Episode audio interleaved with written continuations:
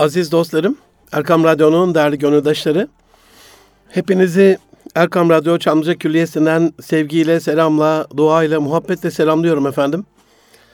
Erkam Radyo'da Münir Arıkan'la Nitelikli İnsan programındayız.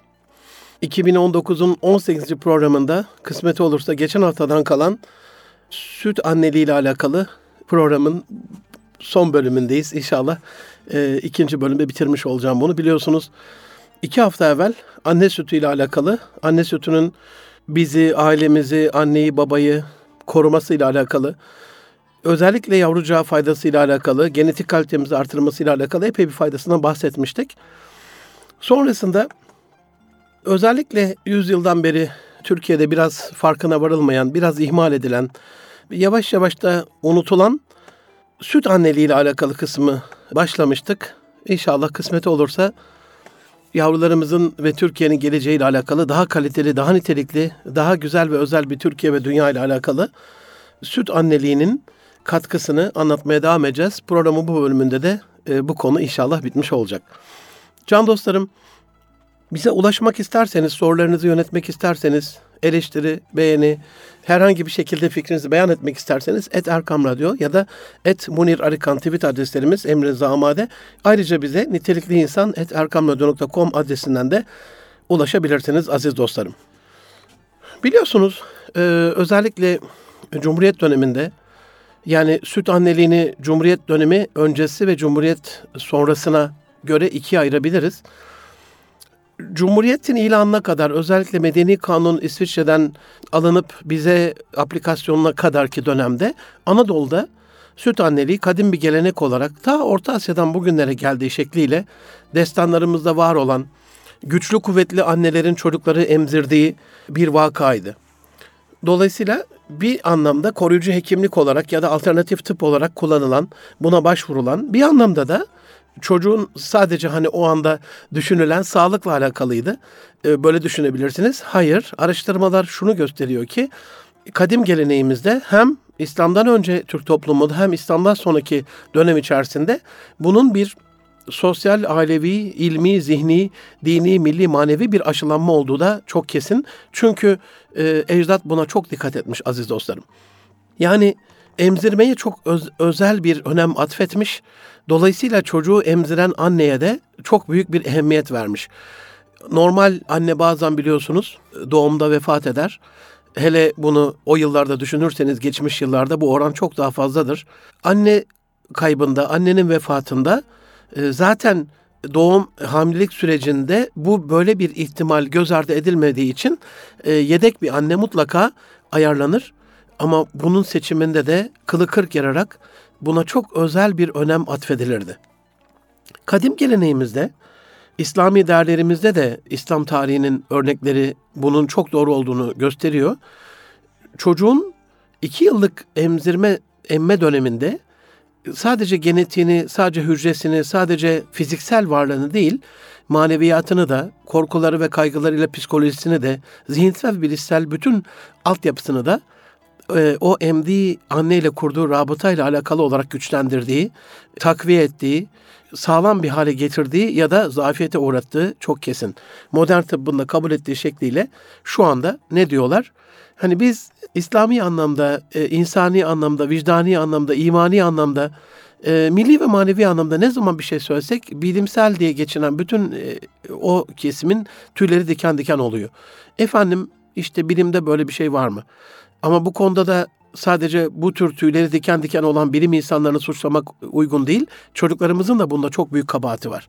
Şöyle ki bu konuda sizce kaç tane Türkiye Cumhuriyeti'nde doktora tezi yapılmıştır, araştırma yapılmıştır, bilimsel bir çalışma yapılmıştır?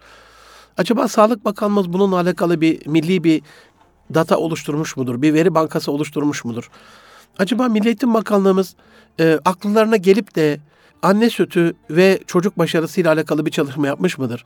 Sağlık Bakanımızın aklına gelip de anne sütü ve süt anne yani anne sütüyle alakalı bazı çalışmalar var ama o kadar. Halbuki bizim iddiamız anne sütünün yetmediği, çocuğun genetik aşılanmasında, çocuğun güçlü kuvvetli bağışıklık sisteminin güçlenmesinde, maneviyatının güçlenmesinde, takviye edilmesinde bir annenin yetmediği dolayısıyla annesinden farklı özelliklere sahip, daha güçlü, daha kuvvetli, daha imanlı, daha inançlı, bulabiliyorsak e, daha helal süt emmiş, daha bilgili, daha güçlü, kuvvetli bir hanımefendi anneden e, süt emmesinin çocuğumuzun hayatına katkısını da iddia etmiş oluyoruz. Bu durumda e, her ne kadar anne sütüyle alakalı bilimsel çalışmalar dünyada diyelim 100 birimse süt anne ile alakalı çalışmalar bir birimdir.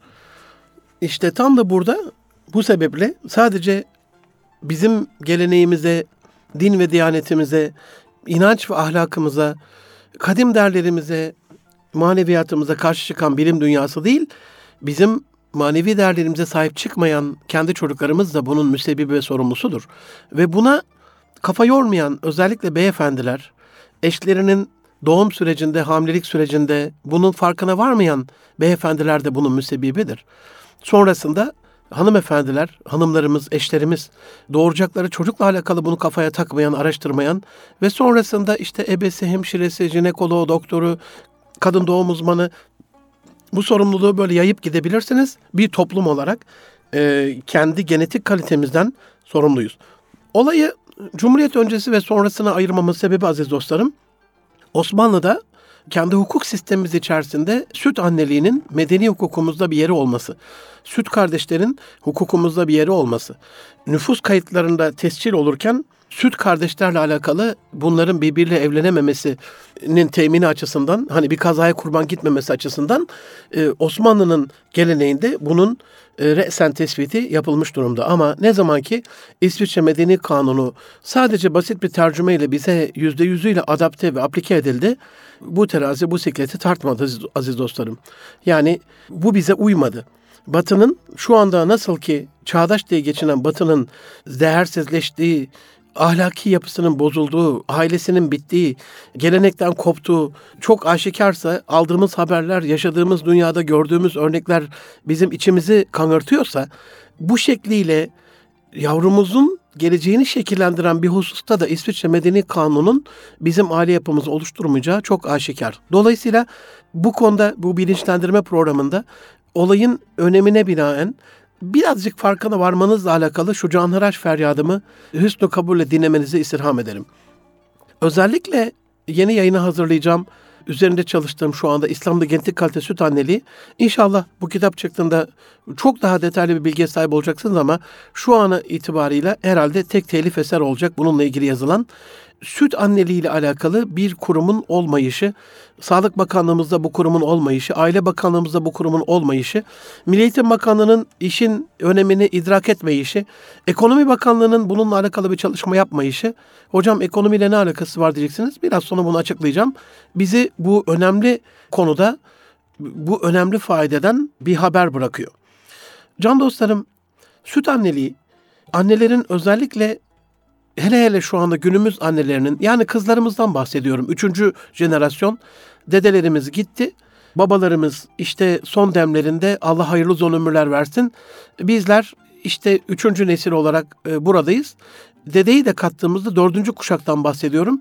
Çocuklarımızın hamilelikle alakalı, evlilikle alakalı, çocuk doğurmakla alakalı, çocuğu emzirmekle alakalı inanılmaz bizden farklı, kadem medeniyemizden farklı fikirleri var aile koçluğu yaptığım ailelerde görüyorum. İlk yakınma şöyle oluyor. Yani hanımefendi çok dertte. Bu derdini bana aktarırken hocam diyor evlendik diyor hemen çocuğum oldu diyor. Evlendik hemen çocuğum oldu. Ne demek bu? Yani anne çocuk yapmamı istemiyordu annem. Babam çocuk yapmama karşıydı. Eşim de zaten adam olup olmadığı belli olmayan bir adamla evlendirdiler beni. Dolayısıyla biraz tartmam lazım. 5-10 yıl, 10 yıl değilse bile 3-5 yıl diyorlar bunu. Çok sıklıkla duyuyorum bunu. 3-5 yıl geçmesi lazım hocam ama hemen çocuğum oldu. Vah yavrucak. Yani ona diyorum ki hiç sürriyeti kuruyan aileler görmedim mi ablacığım? Hiç böyle tüp bebek kuyruklarında o yolu e, patikalaştırmış, gide gele orayı patika yapmış kendine insanlar görmedim. Bütün varını, yoğunu, malını, mülkünü tüp bebekle alakalı bir tane çocuğu olsun diye harcayan, geceleri kalkıp Allah'a dua eden, Rabbim ne olur hayırlı bir evlat diye dua eden aileler görmedin mi? Rabbim sana lütfetmiş işte bir hediye. Rabbimin bu hediyesiyle alakalı senin yakınman böyle mi olacaktı yani? Evlendik hemen çocuğum oldu. Niye biliyor musunuz? Biz babaların, biz erkeklerin bu konudaki bilinçsizliği, eşlerimize bu konudaki yardımcı olamayışımız, anne babaların da bu konudaki bilinçsizliği, dedelerin de zaten hayatımızdan kopuk olması e, genç kızlarımızı şu anda evlilikle alakalı, doğumla alakalı, emzirmeyle alakalı bu girdabın içerisine sokmuş durumda. Şunu bilmenizi istirham ederim ki süt anneliği özellikle anne açısından anneyi destekleyen, anneye takviye olan, annenin yükünü alan, onun rahatlamasını sağlayan, hamilelik süresince doğuma yakın yükselen bir travma vardır. Hamilelerin kendi içsel e, duygu aleminde. Acaba doğum başarılı geçecek mi? Acaba e, rahat bir doğum olacak mı? İşte burada beyefendilere düşen e, psikolojik telkinlerle, rahatlatıcı müziklerle, musikiyle onları rahatlatmak, onlara iyi örnekler anlatmak, psikolojilerini güçlü tutmalarını sağlamak ve hamileliğin ilk döneminden son dönemine doğru yükselen bir eğimle eşlerine yardımcı olmak, onları rahatlatmak, onları e, birazcık daha doğuma uygun bir psikolojiyle girmelerini sağlamak. Ama günümüz Türkiye'sinde bunun tam aksi oluyor. Hamileliğe kadar cicim ayları, balayı, ondan sonra böyle tatlım cicim e, kıymetlimle bir tanemle geçen süreç hamileliğin ilerleyen dönemlerinde hanımefendinin biraz daha psikolojisinin e, zayıf hale gelmesi, daha duyarlı hale gelmesi, hormonal değişikliklerin olmasıyla eşler arasındaki problemlere yol açıyor. Bunun üzerine bir de cinsel hayatla alakalı bazı kopukluklar eklenince fiziksel olarak bir kere böyle olması gerekiyor zaten. Yandı gülüm keten helva hanımefendilerle alakalı yükselen bir grafikle desteğin artması gerekirken aşağı doğru azalan bir grafikle eş desteği, eşin anne babasına da desteği, eşin kız kardeşi görümcenin de desteğinin azaldığı bir süreçte zavallı kızımız e, bitkin, yorgun, üzgün, kırgın, çaresiz, kendine inanmamış, e, doğumun nasıl geçeceğiyle alakalı kafasında türlü evham ve travmalarla doğuma doğru gitmiş oluyor. E, süt annenin hamilelik döneminde hazır halde tutulması, bir annenin bulunması, bunun ailesiyle kanka olunması, ziyaretleşilmesi, artık e, böyle arada bir mutabakatın sağlanması, gerekiyorsa sözleşmenin yapılması, illa bunun mukavele şeklinde olması şart değil. Bir alışveriş değil çünkü bu. Ama bir hukuk oluşuyor, bir aile hukuku oluşuyor. Artık o sütünü emziren ailenin kızlarını biz kızımız olarak kabul ediyoruz. Erkeklerini erkek kardeşimiz olarak kabul ediyoruz. Bunların birbiriyle evlenmesinin haram olduğu bir nesep oluşuyor. Bir, bir e, hukuk oluşuyor. Bu derece önemli bir süreçte hamilelik döneminde eğer eşlerimize bu rahatlığı sağlarsak süt anneliği annenin psikolojisini rahatlatmasıyla alakalı, onun benim artık sütüm yeter yetmez kaygısına kurtulmasıyla alakalı ona muhteşem bir destek oluyor. Aynı zamanda böyle e, ben buna hep bonus annelik diyorum. E, inşallah helal süt emmiş bir süt anne bulduğunuzda yavrunuzla alakalı ilave bir anne dopingi, ilave bir anne sevgisi, hastalık var, ölüm var, ondan sonra ayrılık var, gayrılık var. Ama her halükarda ikinci, üçüncü, dördüncü seçeneklerinin olması yavrucakla alakalı onu çok güzel psikolojide tutuyor. Şu anda yavrucaklarla alakalı ne büyük sorunların yaşandığını biliyorsunuz. Özgüvenleri dibe vurmuş, kendilerine olan güvenleri dibe vurmuş, cesaretsiz, birazcık da böyle zayıf kişilikli yavrularımız var şu anda. E, pes etme düzeyleri çok düşük. En ufak bir problemde hemen e, küstüme oynuyorlar, e, devam etmiyorlar, mukavemetli değiller, cesur değiller, atak değiller, atılgan değiller neden olduğunu düşünüyorum biliyor musunuz? Düşünmüyorum sadece. Bilimsel bütün araştırmalarda bunun böyle olduğunu söylüyor. Sezeryenle doğum güçsüz çocuklara sahip olmamızı, e, özellikle sezeryenle doğumdan sonra düşen bağışıklık sistemini ilaçlarla takviye etme çabamızda ikinci bir zayıflık oluşturuyor. Dolayısıyla zincirleme reaksiyonla daha zayıf fiziksel manada da söylüyorum, biyolojik manada söylüyorum e, çocuklarımız oluşuyor.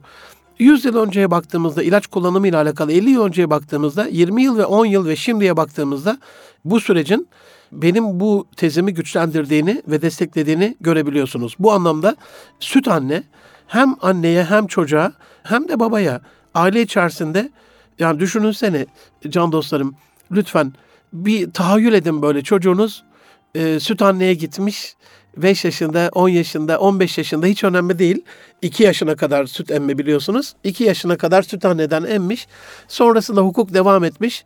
Diyor ki ben okuldan gelirken süt anneme de gideceğim babacığım. Ben süt annemi ziyaret edeceğim anneciğim. Sosyalleşmesiyle alakalı ne kadar güzel bir şey.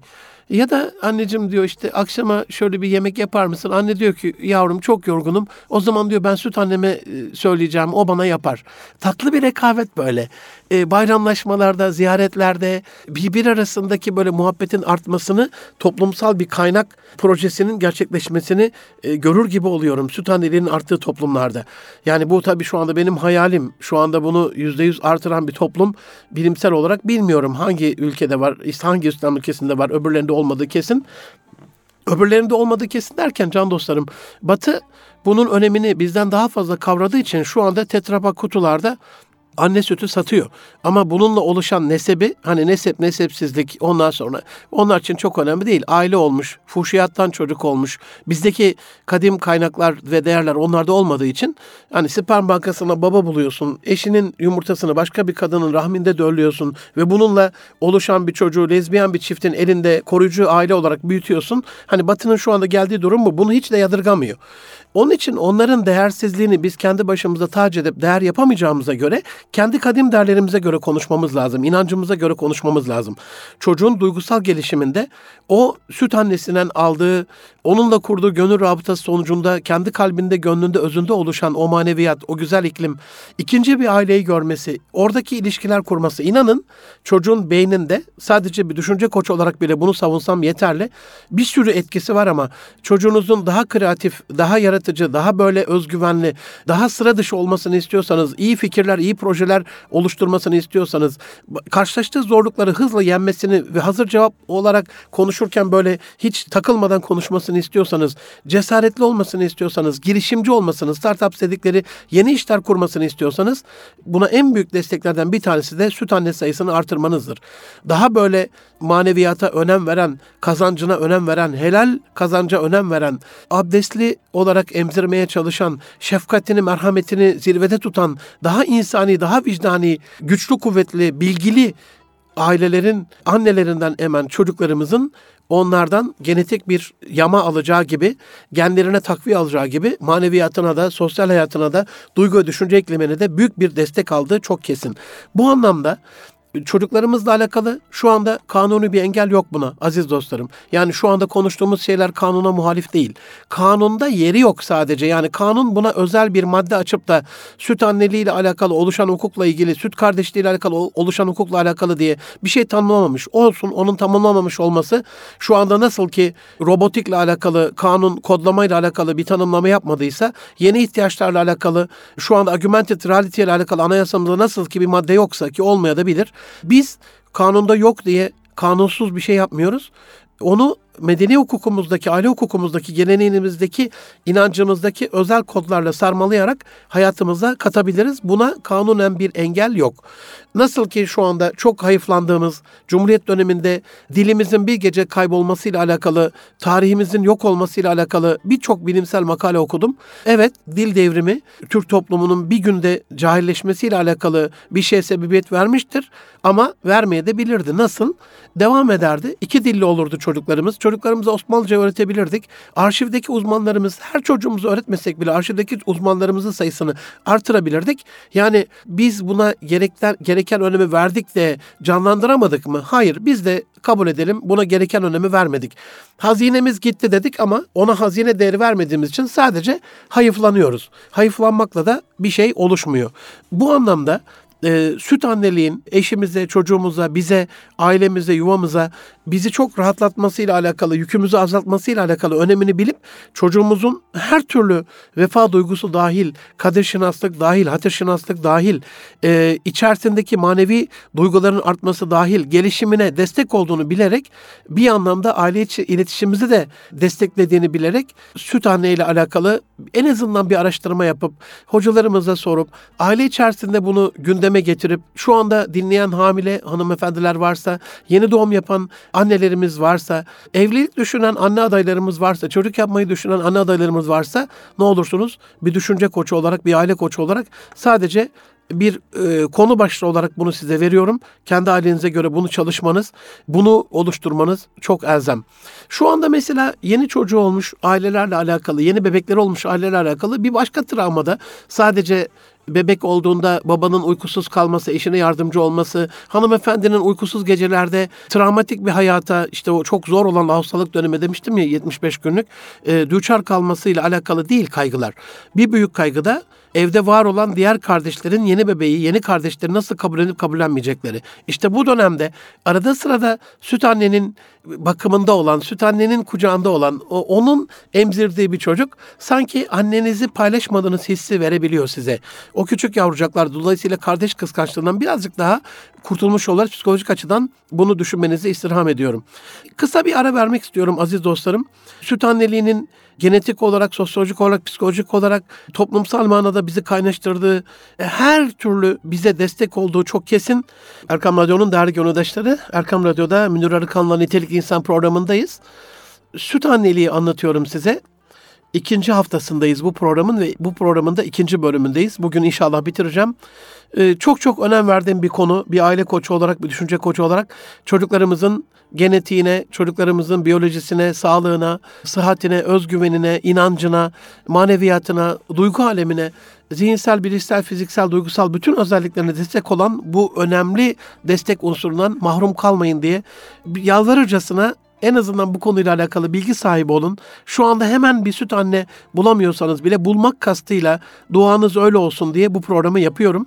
İnşallah bu program vesilesiyle süt anne, çocuğuna süt anne bulan aile sayısı artacak kendi annesinin yanında birkaç tane en azından iki ya da üç tane e, süt anneden emen çocuk sayımız artacak ve bununla da toplumsal manada daha güçlü, daha kuvvetli, daha sosyal açıdan birbirine bağlı, kenetlenmiş bir toplum haline geleceğiz diye düşünüyorum. Süt anneliğini, süt akrabalarının açısından baktığımız zaman şunu görüyoruz ki bir hatırşınaslık, bir kaderşinaslık oluşuyor, vefa duygusu oluşuyor. Mesela düşünün akrabalarınız içerisinde bir aile koçu olarak maalesef üzgün üzgün olduğum bir konu. Özür dileyerek hepinizden özür dileyerek bunu söylüyorum. Şu anda bir numaralı belamız aileler içerisindeki ambargolar, birbirine gelmemeler, gitmemeler. Zaten programın ikinci yılında daha iyi bir Türkiye için diye programın başlığına bunu eklemem. Daha iyi bir Türkiye için nitelikli insan, daha iyi bir Türkiye için nitelikli insan. Niye? Daha iyi bir Türkiye şu anda hayal ediyoruz. Niye? Türkiye iyi durumda değil çünkü. Anneyi inceledik, anne açısından değil, baba inceledik, baba açısından değil, dede açısından değil, gelin görümce, kayınvalide, kayınpeder, damat açısından daha iyi bir Türkiye değil. Bütün bunlara baktığımızda Türkiye'nin kendini oluşturan bu unsurlara, bu unsurları daha iyi bir hale getirmeden daha iyi olamayacağı kesinse bugünkü programımızda da işte en azından aile yapısında bizi çok güzel bir hale getirecek olan süt anneliği ile alakalı kısma değinmiş olduk. Süt annenin olduğu ya da olmadığı iki toplum ele aldığımızda şu anda en büyük problem ne dedim? Ailelerin e, birbirine ambargo koyması. E, ama ben e, süt ailelerinde böyle bir ambargo görmedim. En azından hani bunlar çok emzirme döneminden sonra çok içli dışlı olmadıkları için yani içli dışlı olan aileler de tanıyorum ama yakın akrabalar arasında emzirme varsa onlar içli dışlı olabiliyor ama bizim tavsiyemiz yakın akrabalar arasında emzirme değil. Birazcık daha uzak, birazcık daha size fıtratı benzemeyen, tineti, meşrepi benzemeyen, daha siz güçlüyseniz daha güçlü, kuvvetliyseniz daha kuvvetli.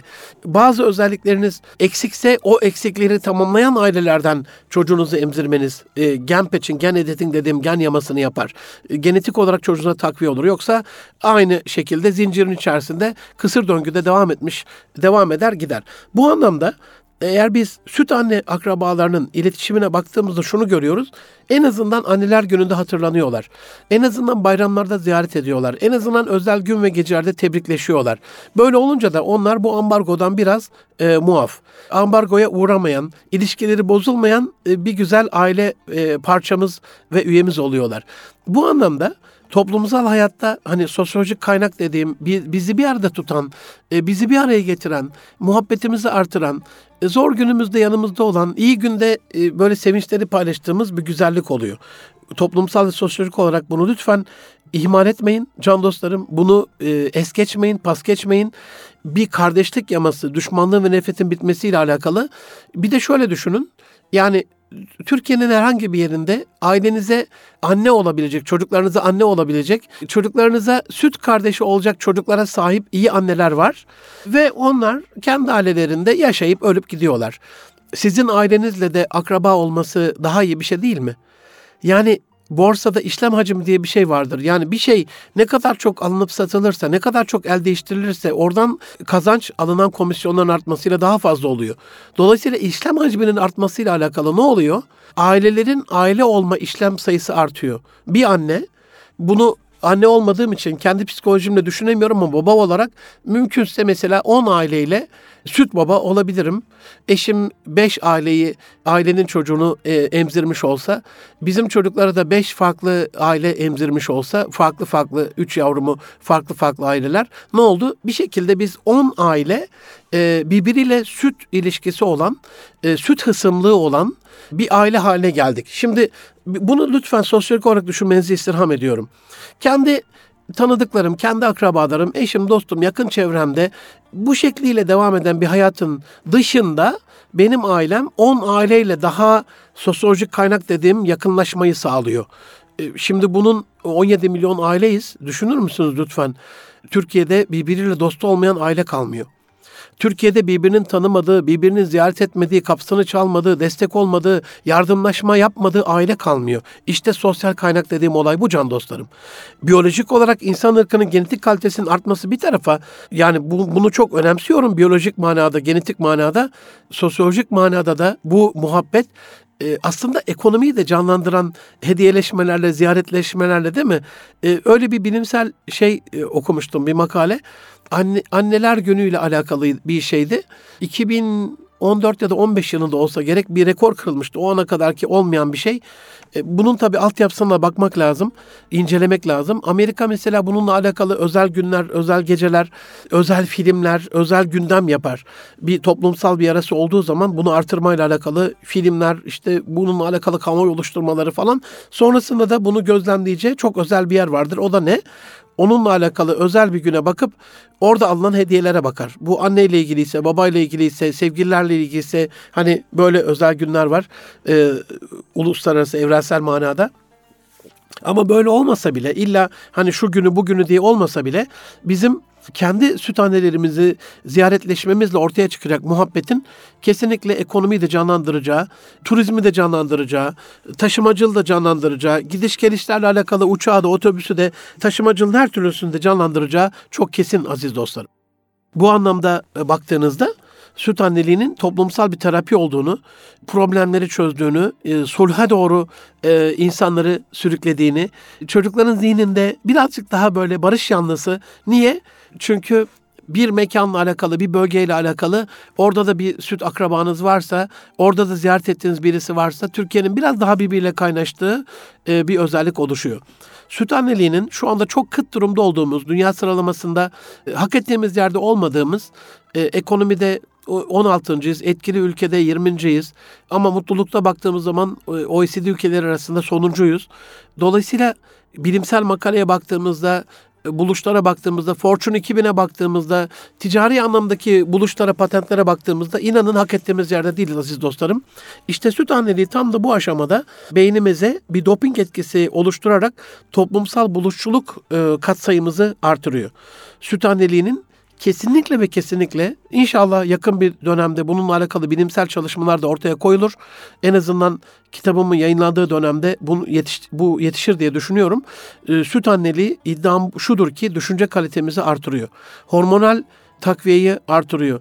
Zekayı kesinlikle kesinlikle de, de, geliştiriyor, e, güzelleştiriyor, parlatıyor. Duygu ve düşüncemizi çok daha zengin bir hale getiriyor. Annelerle alakalı çocukların süt anne ile alakalı bir araştırma yok ama anne sütü ile alakalı yapılan araştırmalarda şu görülüyor ki sadece bir anneden bahsediyoruz. Siz varın bunu ikinci, üçüncü, dördüncü daha güçlü, kuvvetli, bilgili annelerden hemen çocukların durumunu lütfen bir düşünün. Altıncı aydan sonra işte katı mamaya geçebilir falan diye dünyanın en kaliteli mamalarını yapan şirketlerin söylediği bir şey var. İlk altı ay sadece anne sütü. Hani o kadar bilimsel, milyarlarca dolarlık bilimsel çalışmalar var. E, çok kaliteli ürünler ortaya koymaya çalışıyorlar. Bununla alakalı bilimsel inanılmaz araştırmalar yapıyorlar ama anne sütünün milyonda bir bile yakınına ulaşamadılar şu anda. Bunun genetik olarak bize özel şifrelenmiş, kodlanmış şifa olduğu çok açık, çok aşikar, çok kesin. Bu anlamda beyni geliştirme bir düşünce koçu olarak beyni geliştirme egzersizleri yapıyorum. Buluşçulukla alakalı, inovasyonla alakalı. Yani kelime hazinemizin mesela basit bir şey söyleyeyim. Kelime hazinemizin geliştirilmesi, e, artması, buluşçuluğumuzla alakalı, zihinsel tefekkürümüzle alakalı, düşünce alemimizle alakalı, inovasyon dediğimiz yeni keşifler yapmak, buluşlar yapmak, yeni ürünler çıkartmak ve bunları ekonomik olarak bir kazanca dönüştürmekle alakalı etkiliyor. Kelime hazinemizin geliştirilmesi. Şimdi gelin bunu süt anne olarak inceleyelim. Lütfen bir düşünün aziz dostlarım. Çocuğunuz bir anneden duyduğu kelimelerle yetinse böyle devam etse hayatına mı daha fazla kelime öğrenir? Yoksa kendi annesinden emdiği dönemde duyduğu ninniler, ilahiler, okunan hikayeler, oradaki hayat bir de ikinci, üçüncü, dördüncü aileden gördüğü, duyduğu, dinlediği ninniler, öyküler, destanlar, hikayeler, konuşmalar, sevgi ve muhabbetlerle mi beyni daha gelişmiş olur. Kesinlikle ve kesinlikle süt annenin, uygun süt annelerin ama bunu her zaman söylüyorum, uygun süt annelerin, iyi seçilmiş e, süt annelerin sayısı Resulullah Efendimiz sallallahu aleyhi ve döneminde olduğu gibi, onun hayatında olduğu gibi e, bu bir limit değil. Daha az ya da daha fazla olabilir. En azından bir artı biri tavsiye ediyorum. Bir anne varsa anne sütü veren kendi öz annesi bir de süt annesi olsun ama 2, 3 ve 4. annelerde olursa 1 artı 3 e, Resulullah Efendimiz'de olduğu gibi örnek ideal bir model olarak görünüyor. %25-25-25 gen yamasıyla çocuğunuz çok daha güçlü bir e, ruhaniyete bürünecektir diye düşünüyorum. Burada hani inovasyon, toplumsal buluşçuluk dedim ya, daha fazla bilimsellik dedim ya. İnanın her duyduğu kelimeyle e, bir sosyal ortama giriyor. Orada o ortama girdiğindeki özgüveniyle, kurduğu ilişkilerle, her yeni aileyle tanıştığında o aileyle zihninin hard diske en kadim en kalıcı çizgilerle yazıldığı o özel dönemde kurduğu o rabıtalarla daha güçlü bir geleceğe doğru adım atmış oluyor yavrularımız. Bunu ihmal etmemenizi istirham ederim.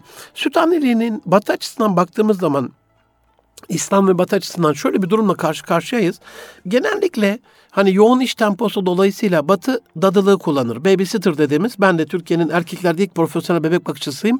Aziz dostlarım, 84 yılında ODTÜ'de olduğum dönemde uluslararası sertifikalandırılmış, e, evlilik öncesinde 10 tane, 20 tane çocuk büyütmüş bir kardeşiniz olarak çok tecrübeli birisi olarak bunu söylüyorum. Dadılık vardır, babysitter dediğimiz bakıcılık vardır ama sorunlu bir müessesedir. Nasıl sorunlu bir müessesedir? Tacizler, tecavüzler, işkenceler her gün basında bununla alakalı bir haber görürsünüz. Yani istediğiniz kadar şefkatli bir bakıcı bulun. Annenin yüreği hala evde. Türkiye'de de yavaş yavaş arttı bu. Evde kaldığı için artık dedektif tutuyorlar. Komşudan dinlemeler, dedektiflerle gözlemlemeler, yetmedi durumlarda da eve gizli kamera koymalarla o dadının şimdi aklınız arkadaysa nasıl nasıl bir aile olabilir ki bu? Sizi, sizin çocuğunuzu nasıl geliştirebilir, nasıl yetiştirebilir ki o? Anne adayı, annenin vekili, annenin yerine geçen onun naibi. Bu anlamda babysitterlık dediğimiz dadılık müessesesi batıda da bizde de kesinlikle ve kesinlikle bunu kabul edelim sorunlu. Bunun yerine baktılar ki bu dadıyla olmuyor ama iş dünyası da e, ailede kalmaya el vermiyor. Ne yapalım? Şimdi özel kutularda süt, anne sütü satan şirketler kurdular. E, en son İsviçre'de gördüm anne sütüyle dondurma yapmışlar. Bütün insanlara büyükler de onu alıyor. Neymiş çok şifalıymış. Yani artık sapkınlığa varan uygulamalarla bunun cılkını çıkardılar. Bizim önerimiz bu anlamda değil. İslam'da süt anneliğine baktığımız zaman Resulullah Efendimiz eğer üsve-i hasene ise en güzel örnekse üç süt annesinin olması boş yere değil, sekiz süt kardeşinin olması boş yere değil. Bütün bunların bizim alemimizde bir sebebi olduğu ve hele hele nesep ilişkisi oluşuyorsa süt anneliğine hukuki anlamda baktığımızda yani nasıl ki süt kardeşler birbiriyle evlenemiyorsa Demek ki bu çok çok önem vermemiz gereken bir konu. Ama bugüne kadar ne yapılmış? Hani Batı bunun cılkını çıkartmış da Doğu sanki çok hakkını vermiş mi? Hayır. Az evvel programın ilk yarısında söylediğim gibi aziz dostlarım, nasıl ki Osmanlıca elimizden gittiğinde buna hazine diye, hazine diye, hazine diye ağladık durduk ama hazineymiş gibi değer vermediysek, Osmanlıcayı öğrenmediysek, bunu kendi çocuklarımıza bir kadim gelenek olarak öğretmediysek, aynı şekilde kanunen bir mahsur da yok şu anda biliyorsunuz serbest yani. Her taraf şu anda madem bu hazine Osmanlıca kurslarının geçilmemesi lazımdı ama her taraf hangi kurslardan geçilmiyor? Kanunen şu anda yasak deniyor, dershaneler kalktı deniyor. Hepsi koca bir hikaye diye gittiğim her ilde ilçede etüt merkezleri adı altında çocuklarımızı üniversite sınavına hazırlayan o içi boş sınava hazırlayan, geleceği çocukların geleceğini o anlamda kazanmalarına vesile olmayan bir üniversite kaygısı görüyorum. Yani anne babalarda üniversite kaygısı yerine Osmanlıca kaygısı olsaydı bu toplum çok daha farklı bir yere doğru gider diye düşünüyorum bilimsel manada. Yani o keşfedilmemiş hazinelerle doyuma ulaşan, bilgi sahibi olan, bilgili, e, bilgin bir hale, bilge bir hale gelen toplum kendini çok daha rahat bir hale yetiştirerek getirebilir diye düşünüyorum ama işte Toto oynar gibi bir sınava giren, istemediği bölümde okuyan, istemediği yerden mezun olan, sevmediği işi yapan, ondan sonra da ikinci, üçüncü, beşinci kariyer peşinde koşan bir toplum haline geldik. Maalesef o anlamda fıtratı keşfetmekle alakalı da süt anneliğin İslam geleneğinde bir annenin gözetiminden değil, iki, üç ve dört annenin gözetiminden geçen çocuğa bir bakışla değil dört bakışla bakılan, bir dua değil dört dua alınan bir süreçte mutlaka o çocuğun geleceğe hazırlanmasıyla alakalı dört anne, dört yürek bir el birliğiyle onu çok daha güzel bir hale getirecektir diye düşünüyorum. İstişare edeceklerdir, kendi aralarında konuşacaklardır. O çocuğun geleceğe hazırlanmasıyla alakalı mutlaka e, olaya çok daha güzel bir şekilde yaklaşacaklardır. Bu kadar değerli olan, bu kadar önemli olan, geleceğimizde bu kadar tesir olan konuyla alakalı programın son bölümünde süt anneliğinin hukuksal boylamdaki incelemesini arz etmek istiyorum size nüfusa kaydettirilecek bir ciddiyetle yaklaşılması gereken bu konuya maalesef ve maalesef İsviçre Medeni Kanunu'nun tercümesinde yeri yok diye şu anda nüfus müdürlükleri bunu tescil etmiyorlar.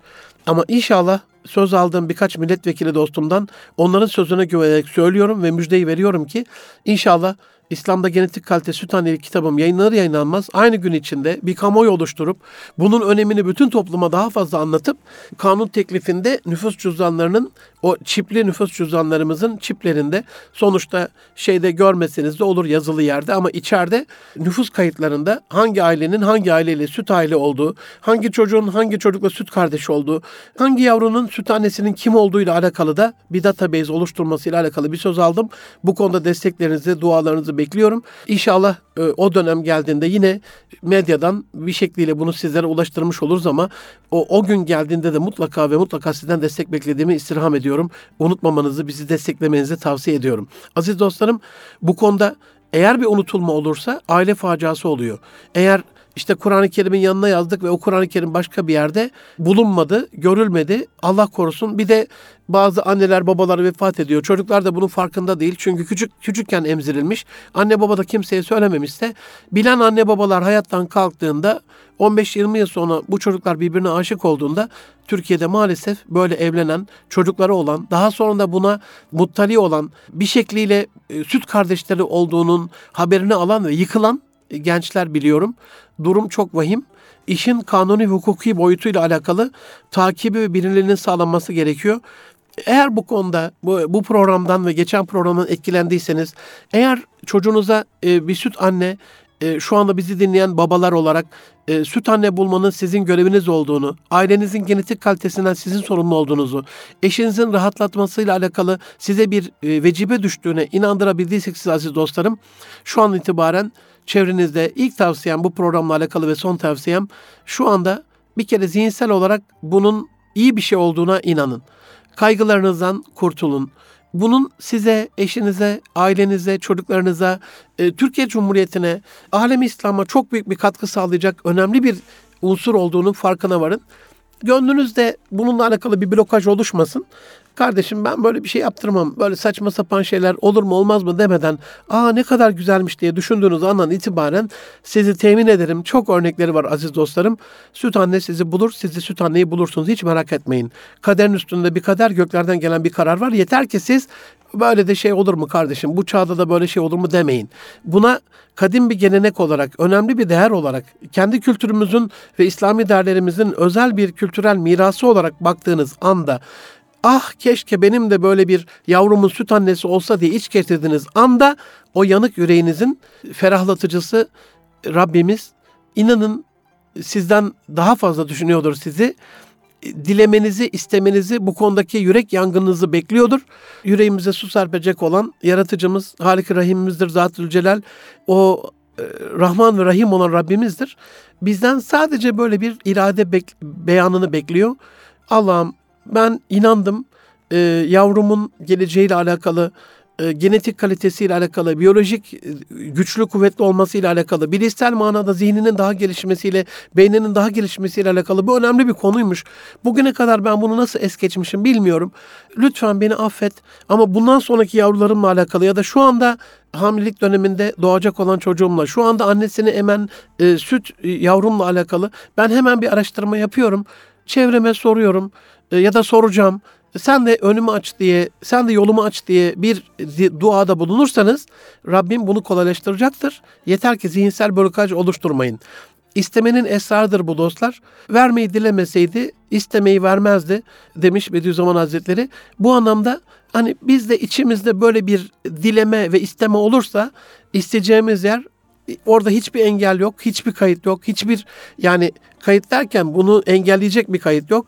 Her şeyin mümkün olduğu, her şeyi bize mümkün kılacak bir yaratıcıdan, hazinelerin yegane sahibinden istiyoruz. Bunu bilerek eşimize, çocuklarımıza, ailemize, e, sosyal işlem hayatımıza, ekonomik hayatımıza, e, bilimsel manada e, akademik hayatımıza bile etkisi olan bu konuyla alakalı lütfen bir numarada sizden istirhamım gönlünüz ferah olsun. Bu çok güzel bir şeymiş. Resulullah Efendimiz'de varmış. İnşallah benim çocuğumda da olur. Onun bir sünnetini ihya etmiş olurum diye düşünün. Ondan sonrasının çorap sökü gibi geldiğini göreceksiniz. Siz yeter ki isteyin. O istemenin esrarı hürmetine, irade buyurmanız e, hürmetine size e, nimetini yağdıracak olan Harik Rahim bekliyor. Kurban olduğum hazinesi sonsuz, rahmeti eşsiz verecektir. Öyle düşünüyorum. İnşallah e, yavrularınızla alakalı gönlünüzce aileler bulduğunuz, gönlünüzce yavrunuzda süt anneler bulduğunuz ve emzirme döneminde eşinizin sütünün yettiği, onun herhangi psikolojik travmaya uğramadığı, ben nasıl yapacağım, nasıl büyüteceğim diye hayıflanmadığı, darlanmadığı, süt annelerle paylaşarak, yardımlaşarak, çocuğu el biriyle daha güzel bir geleceğe büyüttüğü bir Türkiye hayaliyle şimdilik Allah'a emanet olun. Hoşça kalın değerli dostlarım.